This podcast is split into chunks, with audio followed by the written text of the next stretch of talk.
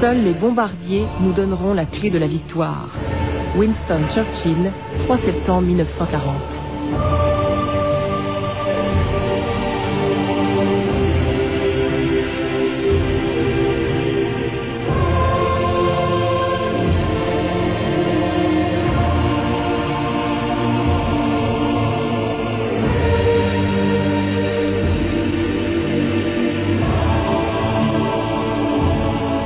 D'histoire.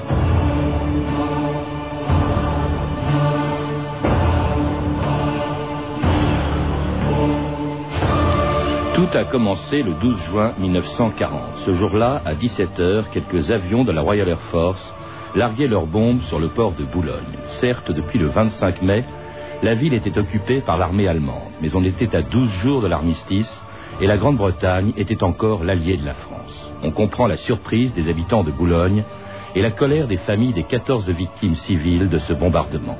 Les premiers morts d'une tragédie oubliée, mais qui a profondément traumatisé les Français. Pendant cinq ans, les avions anglais et américains ont lancé plus de 600 000 tonnes de bombes sur plus de 1500 localités françaises, provoquant la mort de 67 000 civils. On n'en parle plus guère aujourd'hui, mais tous ceux qui ont subi les rigueurs de l'occupation allemande se souviennent aussi de cette époque où, pendant cinq ans, la France fut, après l'Allemagne, le pays le plus bombardé d'Europe. L'aviation anglo-américaine a laissé tomber des bombes incendiaires et explosives sur Clermont-Ferrand. Le maréchal a tenu à apporter le réconfort de sa présence aux sinistrés. Encore des ruines, mais à Toulon, où tous les quartiers principaux ont été une nouvelle fois atteints. Le Rhin a fait plus de 200 blessés et 64 morts, dont les obsèques sont célébrées en présence de la population en deuil. Le calvaire de notre pays continue. C'est au tour de Saint-Étienne qui va rendre un dernier hommage aux victimes du récent bombardement. Et ce sont les images habituelles que Saint-Étienne connaît après tant de villes françaises. Demain, sur quelle cité s'abattra la pluie de fer et de feu? Demain, quelle cité comptera ses morts? Patrick Facon, bonjour. Bonjour. Vous êtes maître de conférence à Sciences Po à Paris et auteur d'un article sur les bombardements alliés sur la France euh, dans le magazine du XXe siècle. Alors, de toutes les souffrances que les Français ont pu subir pendant l'occupation, les bombardements alliés sont pratiquement celles dont on parle le moins. C'est presque un sujet tabou, Patrick Facon. Pourquoi? Oui, vous avez raison, c'est un sujet tabou. En fait, euh, peut-être pas si tabou que cela. Disons qu'au départ, ce sujet a fait l'objet de quelques études régionales euh, par des sociétés savantes euh, locales qui se sont intéressées aux problèmes de Brest, du Havre, de Caen et d'un certain nombre d'autres villes. Ensuite, il a été traité, mais de manière, disons, semi-confidentielle, dans le cadre d'un certain nombre de mémoires universitaires. Donc ce sujet n'avait jamais été abordé, disons, sur le plan général. Euh, dans les années 90, bien un certain nombre d'historiens s'y sont intéressés, notamment Eddie Florentin, qui a, qui a, publié un livre sur la question. et en fait, on a réussi de cette manière-là, si vous voulez, avoir une vue globale qu'on avait auparavant que par, le, par, un prisme régional et local.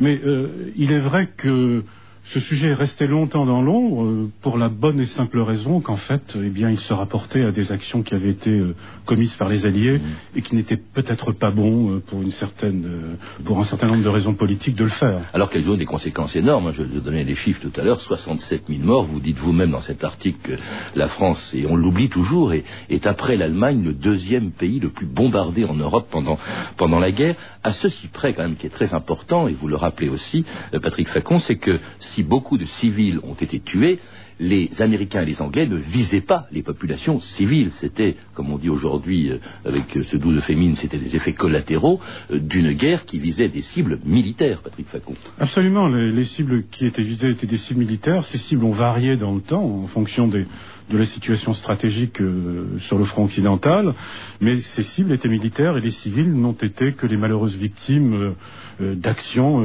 qui visaient la production de chars, la production d'avions ou bien les ports de la Atlantique, ou bien encore les voies de communication en 1944. Hmm.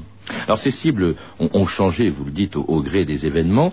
Euh, les, premières cibles, en fait, dès 1940, étaient des ports français. J'ai cité Boulogne, euh, il y en aura aussi d'autres. Euh, les, ports, pourquoi les ports, Patrick Facon? Bien, dans un premier temps, comme vous le savez, eh bien, les ports ont été visés en raison des préparatifs que les Allemands opéraient dans ces ports en vue de de débarquer en Angleterre. Euh, dans le cadre de cette bataille d'Angleterre qui a duré de juillet en septembre 40. Et ensuite, les ports sont devenus des cibles prioritaires à partir du moment où les Allemands ayant conquis tout le littoral atlantique euh, de l'Europe occidentale, eh bien, ils disposaient d'un certain nombre euh, d'endroits d'où ils pouvaient opérer avec leurs sous-marins ou leurs bâtiments de surface contre la navigation en Atlantique. Puis les ports, on verra aussi, seront plus tard bombardés pour, d'autres raisons, notamment à l'approche du débarquement. En tout cas, justement, parmi ces ports, eh bien, il y a eu l'Orient. Écoutez ce reportage dans une base américaine en Angleterre au moment où des bombardiers s'envolaient en direction de l'Orient en janvier 1942. Les gars, vous avez vérifié les mitrailleuses? Oui, oui, elles ne gêneront pas. Bien, alors allons-y. On va leur montrer ce que c'est que l'enfer.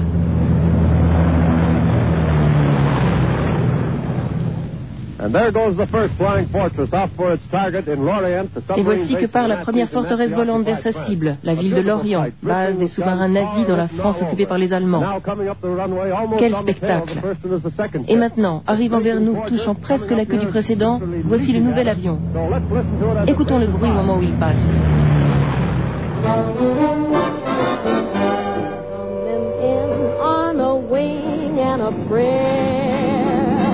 carry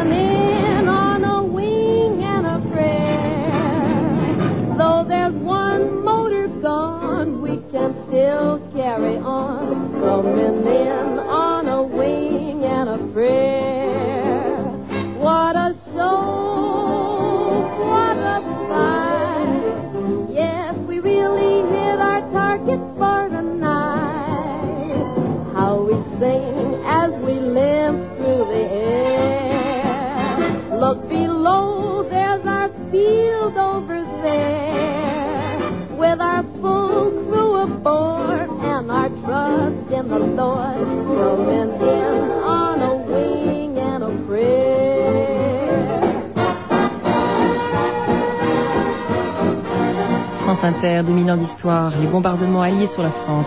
C'était un succès américain de l'année 1943, Coming In on a Wing and a Prayer par une chanteuse américaine, Bea Wayne, qui encourageait euh, les pilotes de bombardiers euh, américains sur, l'Europe.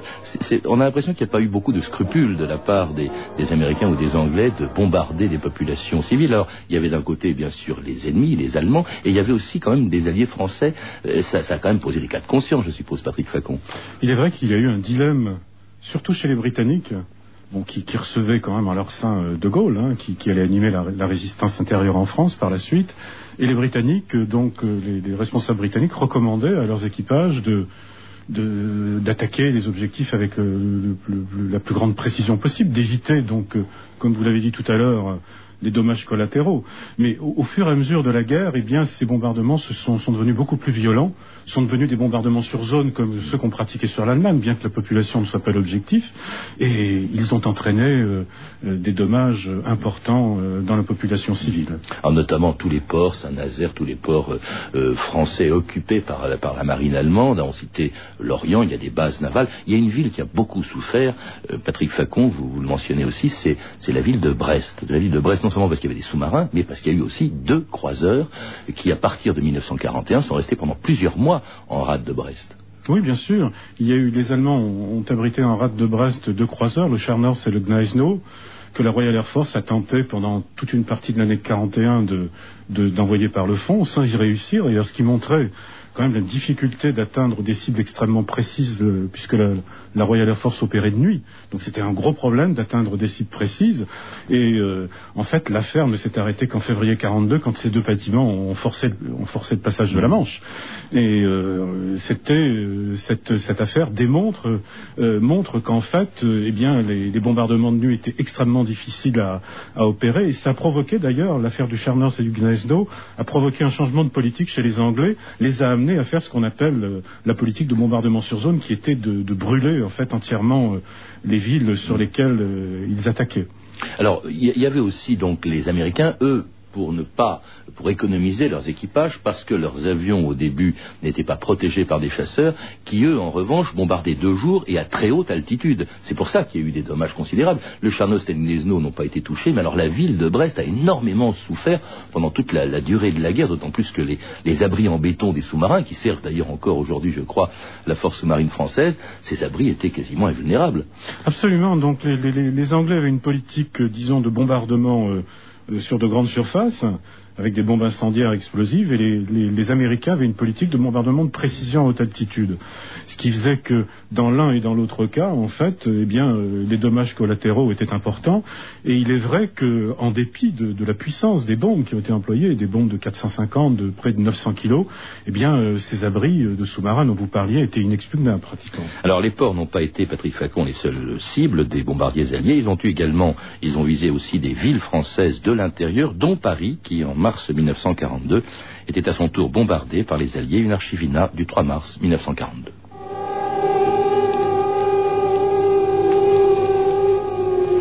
Ce matin, l'alerte a sonné.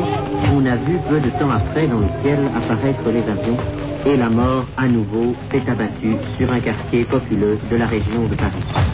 J'ai vu une maison, j'ai donc vu sortir de cette maison des ciguères qui étaient chargées de cadavres, dont un petit cadavre dans un tour recroquevillé. Deux ambulances, trois ambulances, quatre ambulances sont passées chargées de leurs funèbres fardeaux. Et vous, madame, vous êtes sinistrée Mais oui, monsieur. Votre maison a été détruite Elle n'est pas complètement détruite, mais il y a une bombe dedans, on ne peut pas rentrer. Ah, voilà. Où étiez-vous hier soir? Vous étiez dans chez la vous cave J'étais à l'abri de la cave. on est descendu dans la cave quand on a vu que ça commençait à lancer des bombes. Alors, pour l'instant, vous venez vous restaurer ici parce bah, que... On ne sait pas où elle est couchée, on ne sait pas où elle est mangée, on est dans la rue. Et nous avons quitté ces pauvres gens livrés si horriblement à leur entière détresse. Vision de guerre. Et c'est bien la guerre en effet. La guerre que nous apportent les Anglais. La guerre dont ils ensanglantent notre sol, ce sol qu'ils n'ont eu il y a deux ans, ni la volonté, ni le courage de défendre. Alors c'était la radio de, Vichy, ou plutôt Radio Paris, euh, après le bombardement donc sur Paris en 42. Euh, on sent bien évidemment que euh, Vichy exploite pour sa propagande les, bombardements alliés, et pourtant vous semblez dire, Patrick Facon, que dans l'ensemble, l'opinion publique, ça y a eu des nuances, mais que dans l'ensemble, l'opinion publique n'a pas été très sensible à cette propagande. Oui.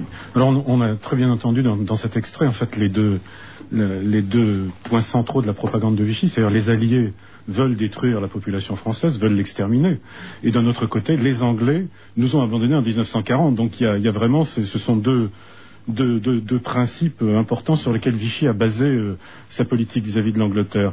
Mais il, est vrai que dans l'ensemble, la population française a bien sûr été complètement euh, frappée de stupeur par, ces bombardements quand ils survenaient, mais qu'au fur et à mesure que le temps passait après ces bombardements, eh il y avait une sorte de compréhension. Les, Français comprenaient que c'était la voie de la libération, finalement. Quel était l'objectif, il faut le rappeler, euh, des bombardements euh, anglo-américains sur la région parisienne? Aujourd'hui, un Parisien qui se promène dans les rues n'est pas frappé par des, par des, euh, comment par des destructions ou par des reconstructions. Brest a été presque entièrement reconstruite. Ce n'est pas été le cas de Paris. Quels étaient les objectifs de, l'aviation, des aviations anglaises et américaines? Alors, la ville de Paris n'était pas bien sûr visée en tant que telle. C'était un certain nombre d'objectifs qui étaient dans banlieue parisienne, qui étaient, qui étaient qui était, qui était attaqué. Euh, bien entendu, euh, ces objectifs étaient en mars 42 les usines Renault de Billancourt, que les Anglais soupçonnaient euh, de fabriquer des chars et de réparer des camions pour le compte de l'Allemagne. Mmh. Et en 1940, je crois d'ailleurs même. Oui, il y avait un certain nombre, comment dire, de, il y avait une collaboration mmh. de la part de, de ces usines dans l'effort de guerre allemand. Et en 1944, par exemple, cela a été euh, la gare de la Chapelle, la gare de triage de la Chapelle, qui était donc au nord de, la capitale. Mais par effet de, de, conséquence, un certain nombre de bombes sont tombées euh, sur la capitale elle-même. Alors tout ça a provoqué à Paris et ailleurs de nombreux morts dans toutes les villes françaises bombardées. Écoutez le témoignage de quelques-unes des victimes de ces bombardements, la revue de texte Stéphanie Duncan. Oui, ce sont des témoignages euh, qui ont été rassemblés par l'excellent livre d'Eddie Florentin, Quand les Alliés bombardaient la France, édité chez Père il y a quelques années. Ces témoignages montrent la peur, hein, la souffrance des Français sous les bombes, mais aussi leurs sentiments euh, partagés, hein, partagés donc entre la haine et l'enthousiasme pour les Alliés. À Calais, un habitant, Georges Dauchard, note dans son journal le 16 septembre 1940. Nuit d'épouvante, un bombardement qui comptera parmi les plus effrayants que Calais ait connu tant par sa durée que par la dispersion des bombes, dégringolant sur la ville en une pluie désordonnée, faisant mouche une ou deux fois sur un objectif valable, mais frappant surtout des quartiers habités et même l'hôpital civil. Et ce Calaisien ajoute L'imprécision de la Royal Air Force provoque la colère de la population. Au matin, l'anglophilie à Calais a baissé de 50%. À Dunkerque, à la même époque, Georges Perron, cette fois, tient lui aussi son journal. 22 heures, alerte. Rapidement, nous nous habillons. De la cour, les avions sont visibles, encadrés dans le feu des projecteurs. Des bombes tombent à proximité. Le vacarme est infernal. Blottis dans un placard, nous sommes atterrés. Encore des bombes. Nous descendons à la cave avec matelas et couverture. Il en sera ainsi jusqu'à 5 heures. Je n'ai jamais eu si peur. Le 14 août 41, un bombardement frappe Boulogne en plein après-midi. Des Boulonnais, pris d'épouvante, se mettent à courir comme des fous dans les rues, raconte un témoin. On note des cas de folie. Les victimes sont affreusement mutilées, certains corps sont déchiquetés. Brest aussi, vous l'avez dit, ville enfer. Pourtant, raconte un Brestois, la population accepte son martyr avec stoïcisme. Sa confiance est si aveugle qu'elle accuse les Allemands d'entreprises machiavéliques. Lorsqu'une église ou un hôpital sont atteints, il y a toujours un témoin pour affirmer qu'il a vu une croix gammée sur l'empennage de l'avion. La Royal Air Force bénéficie d'un crédit illimité. Paris aussi, donc on l'a vu, est touché. Le 3 mars 42, le bombardement des usines Renault à Boulogne-Billancourt fait la une des journaux de la collaboration. L'aviation anglaise massacre les civils de la banlieue parisienne, titre par exemple l'œuvre, tandis que l'ultra collabo Lucia Rebattet dénonce le cynisme de la Royal Air Force, tuant, je cite, de sang-froid les Parisiens. Mais cette propagande a peu d'effet, semble-t-il. L'écrivain Jean Guéhenno, qui, écrit son journal euh, sous l'occupation à Paris, il écrit ce jour-là Nous bavardons avec les gens. Personne n'est indigné. Le plus grand nombre cache mal même sa jubilation. Le journaliste Gilles Perrault, qu'on connaît bien, qui est alors euh, juste un étudiant à l'époque, et il écrit aussi Paris pleure rouge, mais les incantations contre la barbarie anglaise ne nous font pas oublier les Stuka, s'en donnant à cœur joie sur les colonnes de l'Exode de 40. Un commentaire, Patrick Facon, ça confirme un peu ce que vous disiez sur l'état de l'opinion en France, peut-être Absolument. je pense qu'il y avait, bien entendu, bon, c'est facile de parler a posteriori, mais il y avait un sentiment de colère immédiat, et ce sentiment s'estompait en fait euh, parce que on, sentait que, tout cela préparait en fait la libération du pays. Il y avait forcément d'ailleurs beaucoup de pilotes qui ont été, dont les avions ont été abattus, qui sont tombés sur, la France, et qui, dans l'ensemble, la population ne s'est jamais pratiquement acharnée sur eux. Oui, il y avait, euh, il n'y a pas eu euh, ce qui s'est passé en Allemagne, notamment le lynchage d'un certain nombre d'aviateurs britanniques ou américains, et c'est vrai que Eddie Florentin, par exemple, cite dans son livre le cas de, beaucoup de pilotes qui ont été pris en main par la population après avoir été abattus lors de raids sur la France et passés à des filières qui les ont fait sortir de France. C'est-à-dire, il y a eu d'autres, hein, il y a eu une, anglophobie, une anglophilie qui, s'est estompée, qui étaient des témoins de 50%. Il y avait le souvenir aussi de Mercel Kébir, qui n'était pas proprement aller un bombardement, mais qui était la destruction dès 40 de la flotte française par les Anglais à Mercel Kébir. Alors, ce qui est terrible, quand, vous évoquez, euh, Patrick Facon, euh, c'est les chiffres des bombardements, c'est euh, qui se sont aggravés d'année en année pendant la guerre. Je, vous cite, vous parlez des tués et des blessés. 928 en 1940, 3000 tués et blessés en 41, 8000 en 42, 21 000 en 43, 84 000, c'est-à-dire les trois quarts des pertes françaises victimes des bombardements pendant la seule année 44 et encore au tout début de l'année 44, le premier semestre 44. Pourquoi? Non, bien entendu que la France s'incluait dans un ensemble euh, stratégique euh, allié, hein, qui comprenait l'Allemagne et tous les pays occupés d'Europe. Et euh, l'entreprise de bombardement stratégique sur l'Europe s'est aggravée avec le temps. elle a commencé à, à, atteindre des sommets en 43-44 et proportionnellement, la France rentre dans le cadre de ces statistiques. Les Alliés larguent le plus grand nombre euh, de tonnes de bombes sur euh, l'Europe en 44. Donc la France, euh, statistiquement parlant, proportionnellement parlant, en reçoit un certain nombre de plus. et il est vrai que donc cette année 44 a été la pire parce que c'était l'année de la préparation du débarquement. Et c'est la raison pour laquelle, à partir du mois d'avril, les bombardements s'intensifient sur la France. Ils sont même annoncés par les Anglais sur les ondes de la BBC. Écoutez cette archive du 20 avril 1944.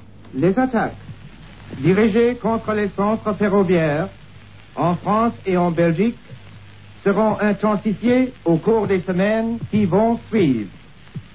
Nos pilotes se rendent parfaitement compte qu'il y va de la vie et des foyers de nos alliés. Ils prendront donc le plus de précautions possible.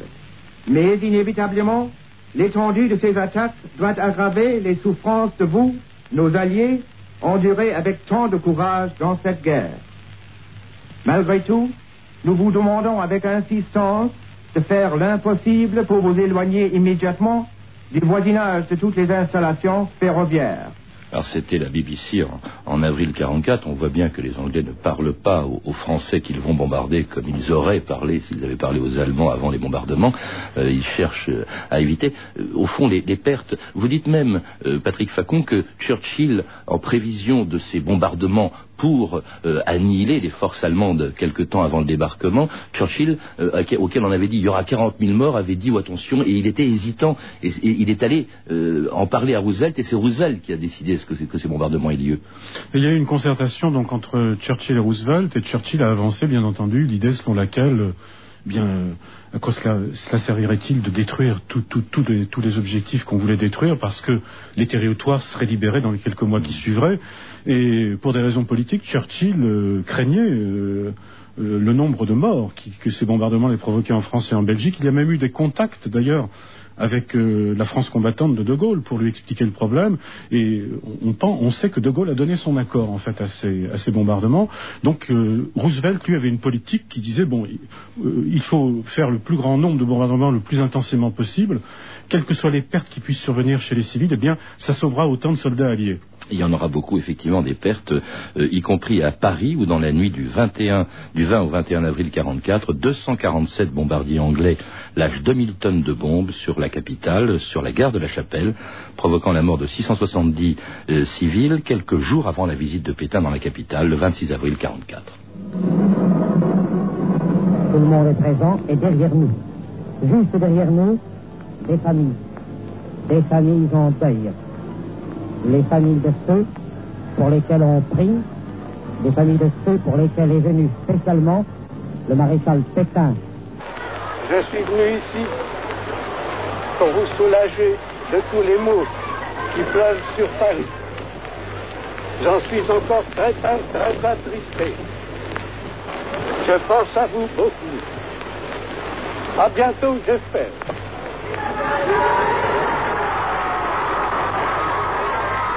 Alors c'était Pétain donc à Paris le 26 avril 44 après le bombardement de, la gare de la Chapelle euh, avec une population, on est à quelques jours du débarquement euh, qui est encore derrière Pétain, enfin pour partie, euh, c'est quand même extraordinaire. Est-ce que les bombardements n'y sont pas pour quelque chose aussi quand même?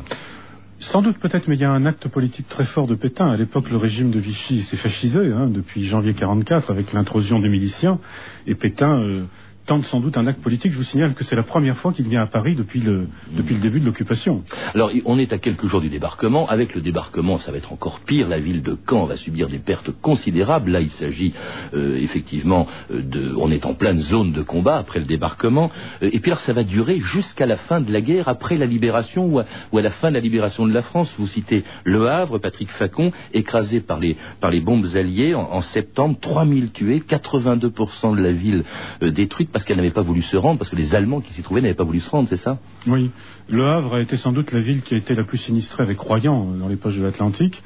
Et euh, les Britanniques ont reconnu d'ailleurs, il y a quelques années, que le bombardement n'aurait pas dû avoir lieu.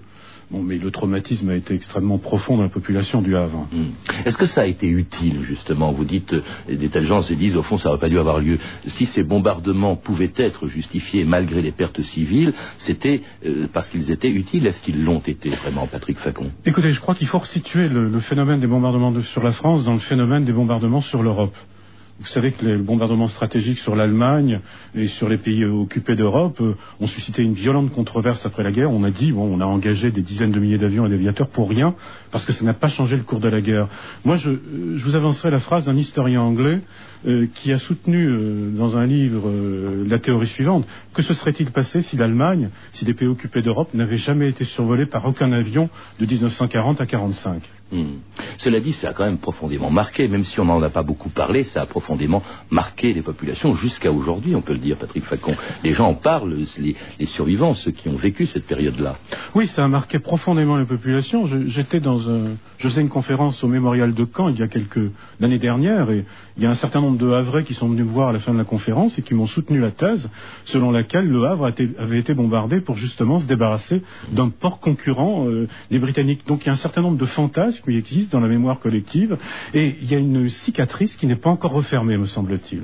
Merci Patrick Facon. Je rappelle que vous êtes l'auteur d'un article sur les bombardements alliés sur la France dans le deuxième numéro du magazine du XXe siècle. Et vous êtes également l'auteur d'un livre intitulé La bataille d'Angleterre, publié chez Economica. À lire également un livre dont on a beaucoup parlé aujourd'hui, Quand les Alliés bombardaient la France, d'Eddie Florentin, publié chez Perrin.